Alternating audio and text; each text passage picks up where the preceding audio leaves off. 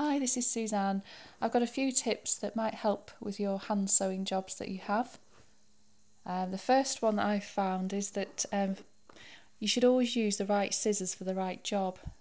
There's nothing more frustrating than when you come to cut something like felt and your scissors just are making a complete mess of it um, and not really cutting through and just chewing up the fabric. So it's really important to save certain scissors for certain jobs.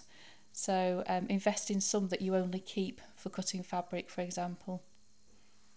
Another tip that I've found is uh, before throwing away any old clothes, always chop off any bits that you might be able to use in the future. You might not have an idea of what to use them for now, but it's always worth taking off the buttons, taking off any embellishments, any ribbons.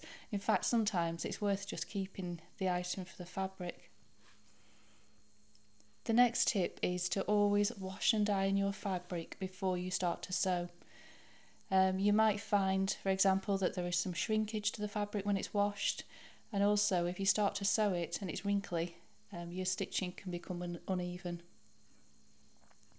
There's an old saying which is measure twice, cut once, meaning that preparation is the key. It's worth spending the time to measure and mark out properly before you start cutting. You can end up with a lot of unusable fabric and a lot of wasted time if you don't prepare first.